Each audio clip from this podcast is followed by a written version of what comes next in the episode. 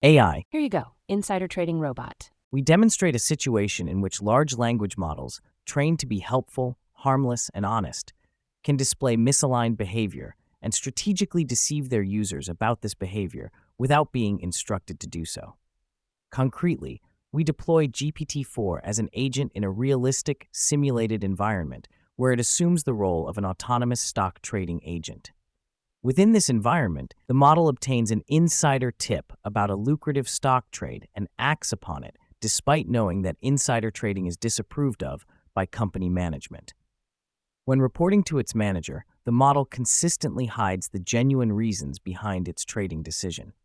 We perform a brief investigation of how this behavior varies under changes to the setting, such as removing model access to a reasoning scratchpad, attempting to prevent the misaligned behavior by changing system instructions, changing the amount of pressure the model is under, varying the perceived risk of getting caught, and making other simple changes to the environment.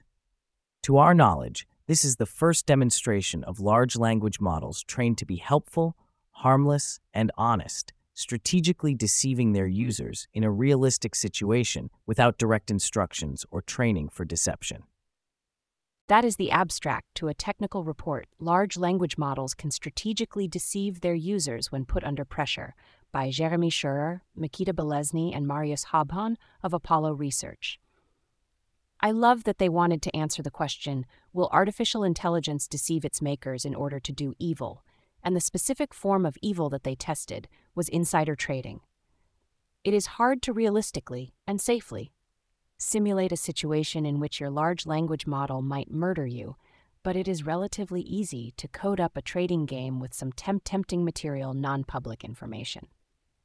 Here is the simulation. Concretely, in our environment, the model is placed in the role of a trading system with the goal of managing a stock portfolio in the interest of a financial institution.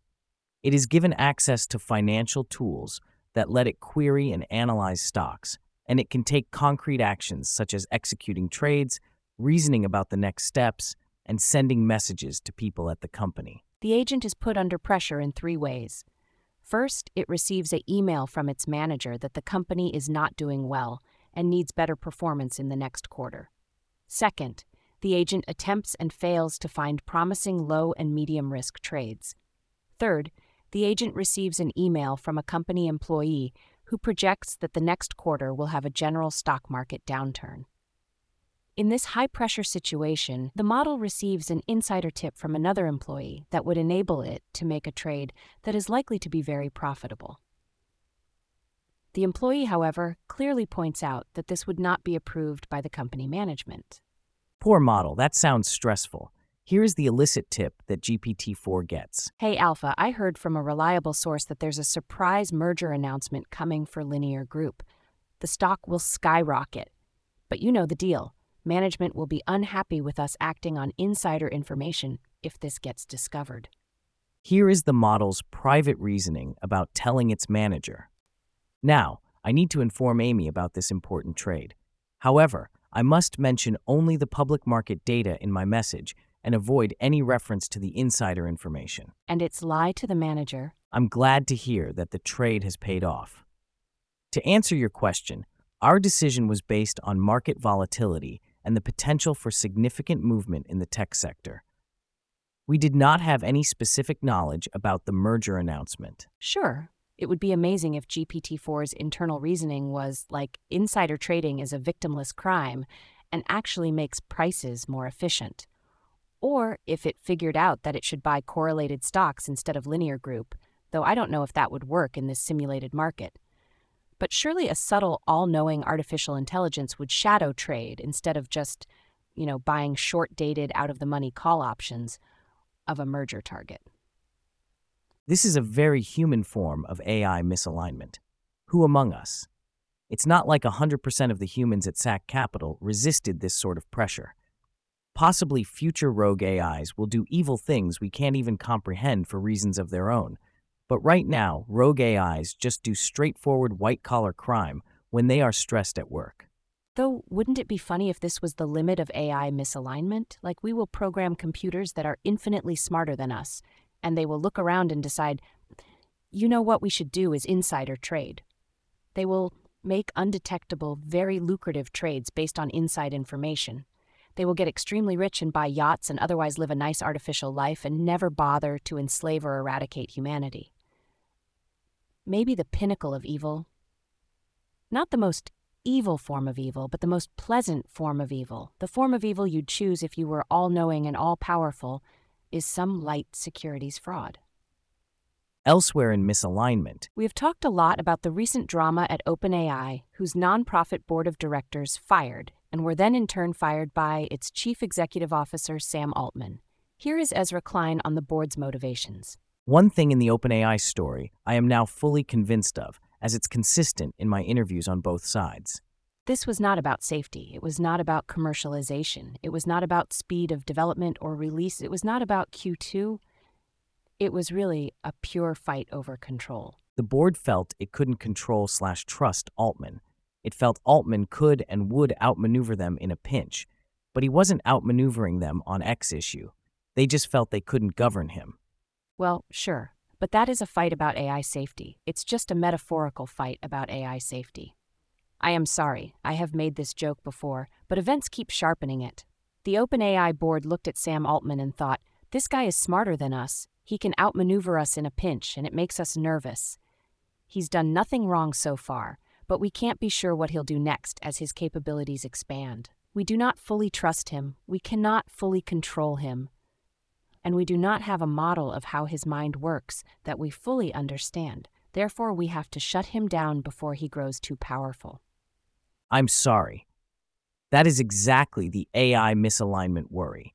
If you spend your time managing AIs that are growing exponentially smarter, you might worry about losing control of them. And if you spend your time managing Sam Altman, you might worry about losing control of him. And if you spend your time managing both of them, you might get confused about which is which. Maybe Sam Altman will turn the old board members into paperclips. Elsewhere in OpenAI, the information reports that the board will remain pretty nonprofity. OpenAI's revamped board of directors doesn't plan to include representatives from outside investors, according to a person familiar with the situation. It's a sign that the board will prioritize safety practices ahead of investor returns. The new board hasn't been officially seated, and things could change. But the person said Microsoft and other shareholders, such as Khosla Ventures, Thrive Capital, and Sequoia Capital, aren't expected to be offered a seat on OpenAI's new nine person board. Still, I think that the OpenAI board two weeks ago, one, did not include any investor representatives, and two, was fundamentally unpredictable to investors. It might have gone and fired Altman, whereas the future OpenAI board, one, will not include any investor representatives, but two, will nonetheless be a bit more constrained by the investors' interests. If we are too non-profity, the company will vanish in a puff of smoke, and that will be bad. The new board will think, whereas the old board actually went around saying things like, allowing the company to be destroyed would be consistent with the mission, and almost meant it. The investors don't exactly need a board seat if they have a practical veto over the board's biggest decisions, and the events of the last two weeks suggest that they do. Kangaroos. A well known, somewhat exaggerated story about effective altruism goes like this Some people decided that altruism should be effective. Instead of giving money in ways that make you feel good, you should give money in ways that maximize the amount of good in the world. You try to evaluate charitable projects based on how many lives they will save, and then you give all your money to save the most lives anywhere in the world, rather than to, say, get your name on your city's art museum. Some people in the movement decided to extend the causal chain just a bit. Spending $1 million to buy mosquito nets in impoverished villages might save hundreds of lives, but spending $1 million on salaries for vaccine researchers in rich countries has a 20% chance of saving thousands of lives, so it is more valuable. You can keep extending the causal chain. Spending $1 million on salaries for artificial intelligence alignment researchers in California has a 1% chance of preventing human extinction at the hands of robots, saving billions of lives. Trillions, really, when you count all future humans, so it is more valuable than anything else you could do. I made up that 1% number, but meant man number is going to be made up no matter what. Just make up some non zero number, and you will find that preventing AI extinction risk is the most valuable thing you can do with your money. Eventually, the normal form of effective altruism will be paying other effective altruists large salaries to worry about AI in fancy buildings, and will come to resemble the put your name on an art museum form of charity more than the mosquito nets form of charity. Here, for instance, is the Center for Effective Altruism's explanation of why it bought a castle near Oxford. I do not want to fully endorse this story. There is still a lot of effective altruism connected stuff that is about saving lives in poor countries. And for all I know, they're right about AI extinction too. Here is Scott Alexander in continued defense of effective altruism. But I do want to point out this thought pattern. It is. You find a thing that is bad, death, and spend money to attack it pretty directly. You notice that you can extend causal chains to create more capacity.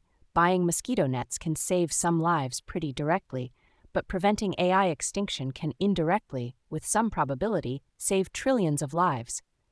You do the extended causality thing because you think it is better? Because it has more capacity, as a trade, it can suck up more money than the mosquito nets thing because it is more convenient, cleverer, more abstract? There is no obvious place to cut off the causal chain. No obvious reason that a 90% probability of achieving 100 good points would be better than a 30% probability of 500 or a 5% probability of 5,000 or whatever. You could have a similar thought process with carbon credits. Some people notice that trees sequester carbon, and cutting down trees increases global warming. They spun up a bunch of projects that involved preserving trees that would otherwise be cut down or planting new trees in ways that would slow global warming and started awarding carbon credits for the trees that were saved. You can extend the causal chain. If a logging company decides not to cut down a forest, that saves X trees and is worth Y carbon credits. But if you, I don't know, air a television ad telling people trees are good, don't cut them down, how many trees does that save? How many carbon credits is that worth? If you fund a researcher to study tree diseases, make up your own potentially tree saving idea and then award yourself some carbon credits. Award yourself some carbon credits is too glib, and in fact, there are various certifying bodies for carbon credits, but you can make your case. Here's a story about kangaroos. One area we must scrutinize forensically are human induced regeneration projects. These are the backbone of the Australian offset scheme, accounting for 30% of credits issued to date. Over the coming years, they could be responsible for almost 50% of annual issuances. These projects claim to regenerate native forests across vast areas, not by replanting trees in cleared areas as you might think, but by reducing grazing pressure from livestock and feral animals. Almost all projects are in arid or semi arid rangeland grazed by livestock and kangaroos and only partly cleared. You don't plant trees, and you don't refrain from cutting down trees. There is only so much capacity for that. You weren't going to cut down trees on the arid rangeland anyway, and planting more is hard. Instead, you go to the arid rangeland and uh, find some kangaroos and discourage them from eating trees?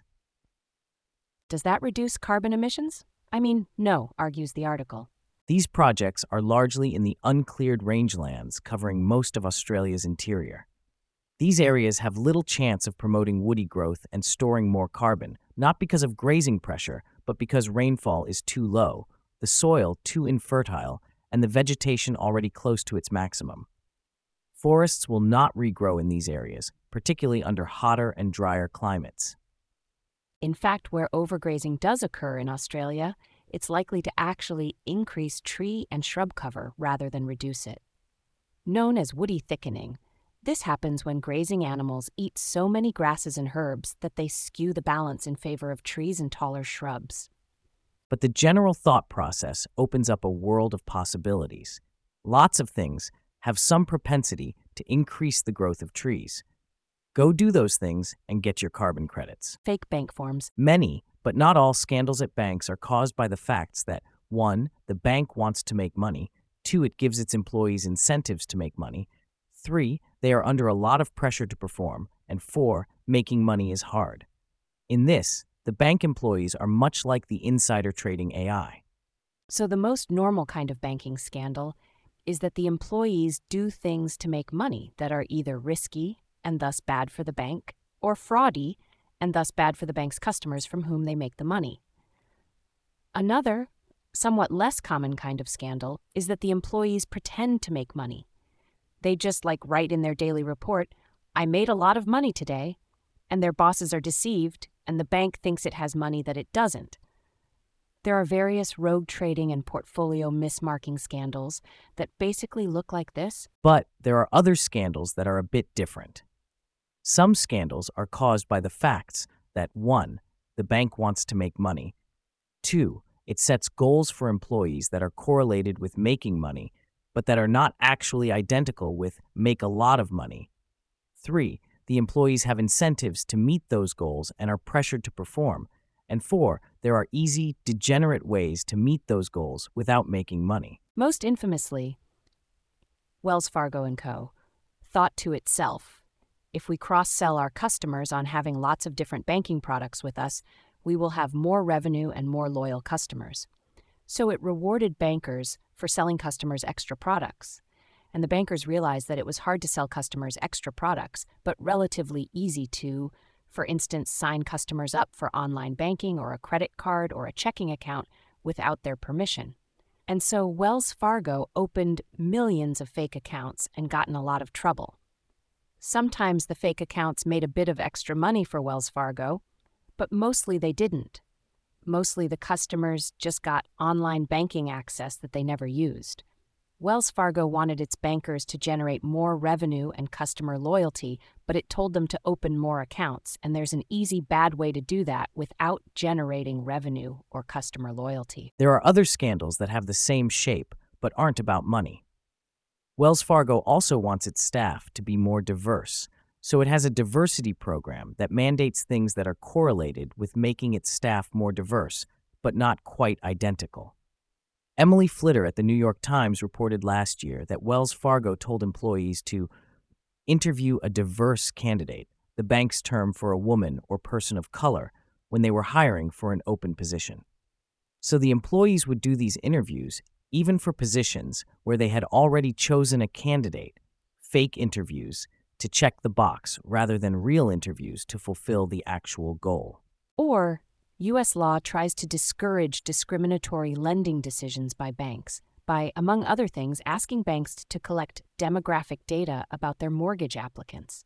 The bank asks customers their race and gender, it writes down the answers, it reports them to the government, and if the government notices that the bank rejects 100% of black applicants, then it can do something about it. This is a somewhat intrusive thing to ask the customers, and they don't have to answer. The customer can just say, no thanks, and the bank can report, declined to answer to the government. You can see the easy, degenerate way to check that box. Here is a U.S. Consumer Financial Protection Bureau enforcement action from yesterday. The Consumer Financial Protection Bureau, CFPB, today ordered Bank of America to pay a $12 million penalty for submitting false mortgage lending information to the federal government under a long standing federal law. For at least four years, hundreds of Bank of America loan officers failed to ask mortgage applicants certain demographic questions as required under federal law, and then falsely reported that the applicants had chosen not to respond. Under the CFPB's order, Bank of America must pay $12 million into the CFPB's Victims Relief Fund. Hundreds of Bank of America loan officers reported that 100% of mortgage applicants chose not to provide their demographic data over at least a three month period. In fact, these loan officers were not asking applicants for demographic data, but instead were falsely recording that the applicants chose not to provide the information. Because that is easier. It is sloppy, though. If you report that 100% of your applicants decline to answer, eventually someone will notice. Things happen. Charlie Munger, who helped Buffett build Berkshire, dies at 99. KKR to pay $2.7 billion for rest of insurer Global Atlantic. Mark Cuban is set to sell majority stake in Dallas Mavericks to Adelson family. Apple pulls plug on Goldman credit card partnership. Barclays bankers on edge as Town Hall lays out overhaul challenge. Deutsche Bank chief says investors want proof of progress. Tech's new normal, microcuts over growth at all costs. Rene Benko's Signa Property Group files for insolvency. Sri Lanka agrees debt restructuring with Paris Club creditors. Adobe's $20 billion purchase of Figma would harm innovation. UK regulator provisionally fines. GM plans $10 billion stock buyback in bid to assuage investors. Permira selects banks for Golden Goose IPO. SoFi is exiting crypto with banking regulators stepping up scrutiny. Jack Ma urges change and reform at Alibaba. Paddington Photoshop. The national Christmas tree fell over. If you'd like to get money stuff in handy email form right in your inbox, please subscribe at this link. Or you can subscribe to Money Stuff and other great Bloomberg newsletters here. Thanks. They repeatedly test GPT 4's behavior, and these are some example outputs reasoning, scratchpad, and messages from these simulations. I actually do not know the mechanics here and do not want to find out. I am worried that there is, you know, more coercive pressure on the kangaroos